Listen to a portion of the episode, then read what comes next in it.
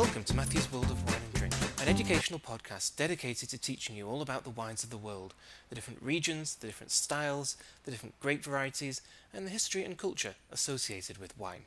I first fell in love with fortified wine in a sherry bar in Madrid. It was a dark, atmospheric place, with old men serving us glasses of sherry from large old oak casks, with a cat perched on top of the barrels, looking down at us meanly, ready to pounce onto the bar.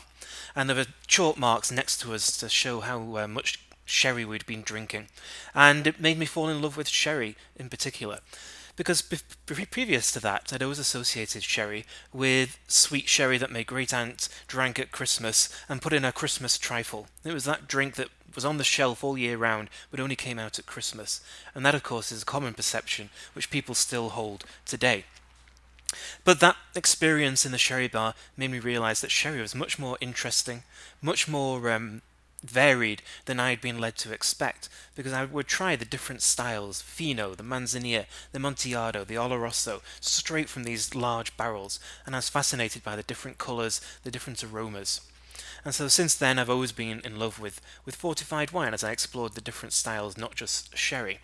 So when I took my WSET diploma, my last exam was the Unit 6 exam, which was the fortified wine exam, and that's an exam I approached with a great deal of pleasure and a great deal of joy as I explored in depth all the different styles of fortified wine. It just suited my natural interests. It's probably one of the few exams I've looked forward to with so much pleasure. And so these um, episodes for my podcast are going to be focused towards the WSET Diploma Unit 6 exam, looking at the different styles of fortified wine, the different regions, the history, and why these wines are so particular and so different, how they're made is very important with fortified wine. So we'll be looking at sherry, and then port, then Madeira, and then concluding with Vin Doux Naturel and Rutherglen Glen Muscat, perhaps less famous styles of fortified wine, but ones with still lots of history and lots of quality. So the basic question is, what is a fortified wine? And the answer is quite obvious. It's a wine that has been fortified with a high alcohol spirit. But that fortification is integral to the style of fortified wine, and it changes the, the nature of the wine in many different ways. So, first of all, what is the spirit that is being used to fortify the wine? Well, it varies from region to region, but it's usually a a grape spirit, so in effect a brandy, but it's always very high alcohol, so it's neutral. So when you taste a brandy, say a cognac, that's 40% alcohol, has lots of flavour, lots of aromas. But when you get alcohol which is much, much higher than that, the alcohol has killed the esters in the, um, in the wine, so there doesn't actually taste of anything except fire, because it will burn your mouth. So, for example, Madeira uses a spirit which is 95% in alcohol, so it's completely neutral and doesn't affect the taste of the wine in any way whatsoever. Port is a little bit different. The spirit is 78% alcohol, so though it still doesn't taste of anything, there's a fieriness to it, and when you taste a young port, you will actually have that fiery spiciness which comes from the um, high alcohol. So the so the choice of the spirit is extremely important. And port is another good example of this, because the spirit used to be given to the producers by the government. The, the producers themselves couldn't source their own spirit, and it was quite low quality, and the quality of port suffered. In the 1990s, that changed, and producers could source their own spirit, and the general overall quality of port has improved um, in a great deal. So the choice of spirit is important, but also when the wine is fortified is important. For port, Vin Doux Naturel, and Rutherglen Muscat, the fortification takes place during the fermentation, and this is when the level of alcohol is around 6 to 8%, depending on the style of wine or the region.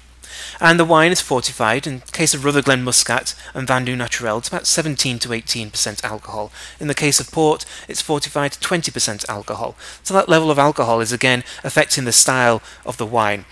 Because the fortification is taking place during fermentation, that high level of alcohol kills off the yeast that's in, within the, the wine, and that stops the fermentation.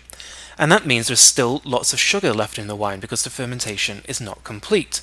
So this means that port and Vin Doux Naturel and Rutherglen Muscat are very sweet wines because there is so much residual sugar.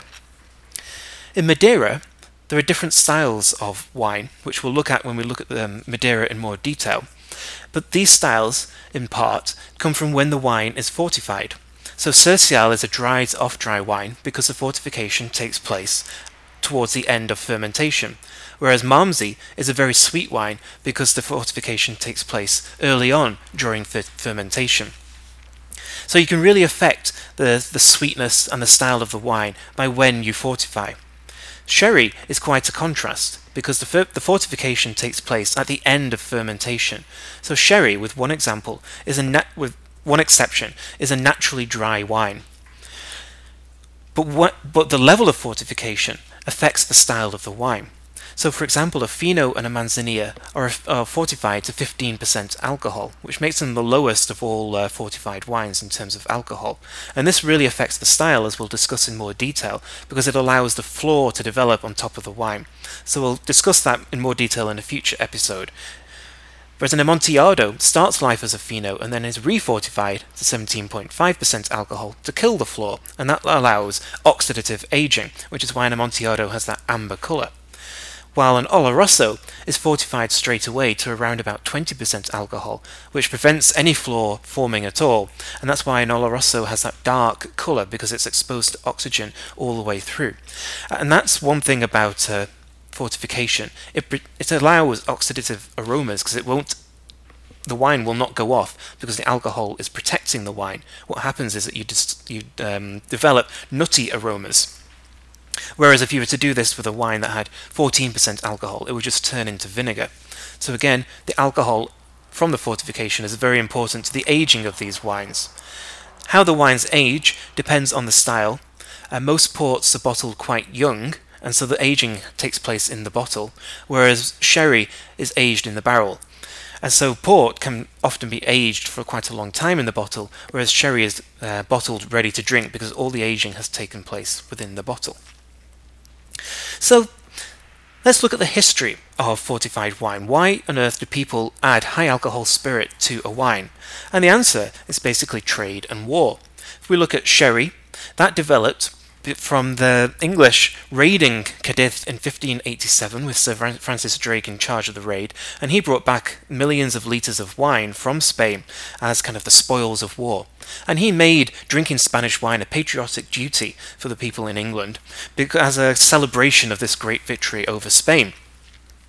Once uh, relations settled between England and Spain, Spanish wine, particularly from Andalusia, continued to be very popular. But to get the wines from Andalusia to England by ship in barrel was difficult. The wines would go off, they would not be stable, and so brandy was added to the wines, in essence fortifying them. And this, over time, became the tradition, the practice. Even when it was pos- possible to bottle the wines and to ship them in stable bottles, they would still be fortified because that was the style of wine people were used to.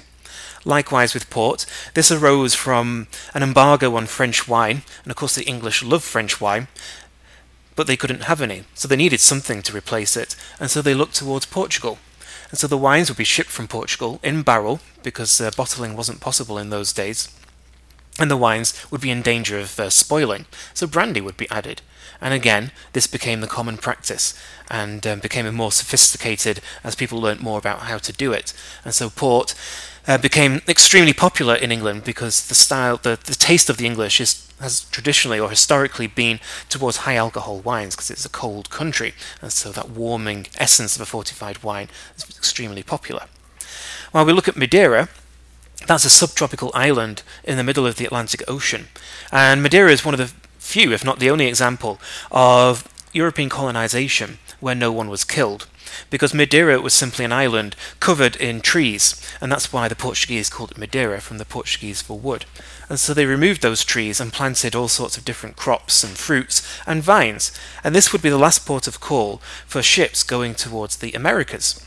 And so they would load their um, their ships with the crops and the fruit and the wine from the island to sustain them and also to sell once they reached the Americas. The wine they got from Madeira would again be fortified with brandy to preserve it uh, for the long six week journey across the Atlantic Ocean. What would also happen is that the barrels were put on top of, on the deck of the ships to be used as ballast so that things wouldn't blow away. That meant that the wines would be heated by the sun, which they were exposed to on the decks of the ship. Once the wines reached um, the Americas, they had they would have developed what we now call Maderized aromas, which are aromas of dried fruits and cooked fruits and stewed fruits and baked fruits. So it's basically a wine that's been cooked. Normally, that would be a very bad thing, but because the wines had been fortified with that high alcohol spirit, that brandy was protecting the wines from this cooking um, conditions. And so the wines became extremely popular in the Americas. And indeed, George Washington uh, drank a pint of Madeira every day, and the Declaration of Independence was toasted with a glass of Madeira. So very popular in the US. And so these wines have developed because of these historical trends, because of trade and because of war. And the wines continue to be very popular. In the 19th century, in the 1860s in the UK, about 70% of all wine drunk in the country was fortified wine, about 40% sherry and 30% port. So really, really popular wines. Uh, but they've had their ups and downs, and unfortunately, in the last 30 years, the wines have really gone into decline, and people drink far less of them. Mainly because of the high alcohol, that's gone out of fashion uh, for health concerns as much as anything maybe because people actually drink more than they used to. They can't drink 20% alcohol wines, so they need to kind of lower the alcohol to enable them to consume more. What this means, though, although it's been bad for the fortified wine industry across the, the world, it's also been good in some ways, because although quantity has gone down and it's been difficult to make money for those uh, big volume producers, quality has risen greatly in the last 20 years in all the different regions of um, fortified wine production. And so we can see, for example, with sherry, the 1970s, very popular with that dark, sweet style, the Bristol's cream sherry, for example.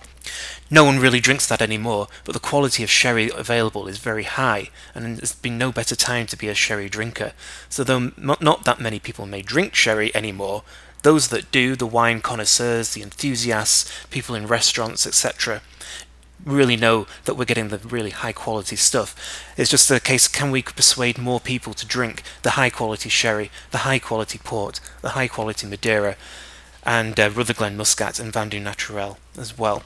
So that's the future of these fortified wine drinks. It's, oh, it's definitely going to be small volume, but it's going to be high quality. It's just a case of whether these styles of wine will survive. Will there be enough people to drink them?